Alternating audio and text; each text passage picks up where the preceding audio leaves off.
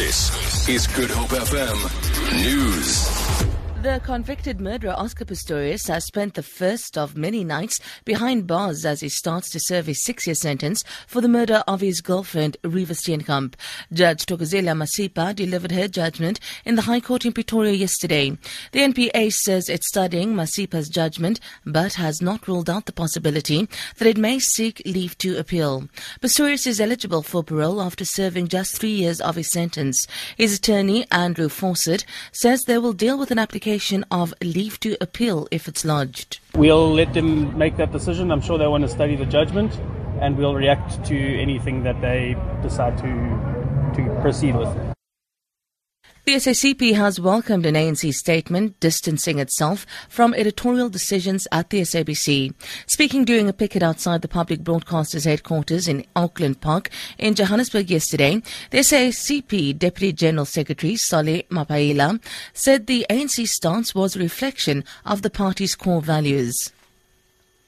It has reasserted its own values, which have been decapitated in its name, and I think that that's the movement we are used to the African National Congress. It cannot allow ill treatment of workers at this place and in its name, in justification of wrong reasons that sometimes are put in the name of the ANC.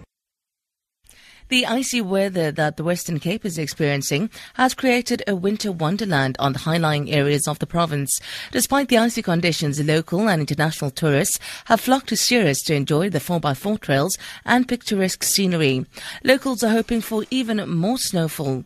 Didi de Kock is the owner of Matroosberg Private Nature Reserve. It does have a very good economical impact for the, our region as well as for the reserve, obviously. People do want to see snow. The people with 4x4 vehicles obviously enjoy the challenge of coming to the snow and snow driving. There's not everywhere in the Western Cape that you can experience that. So we do tend to see a lot more visitors to the reserve as well as the region. The governor of the U.S. state of Louisiana has asked the Justice Department to investigate the fatal shooting of a black man by police in Baton Rouge.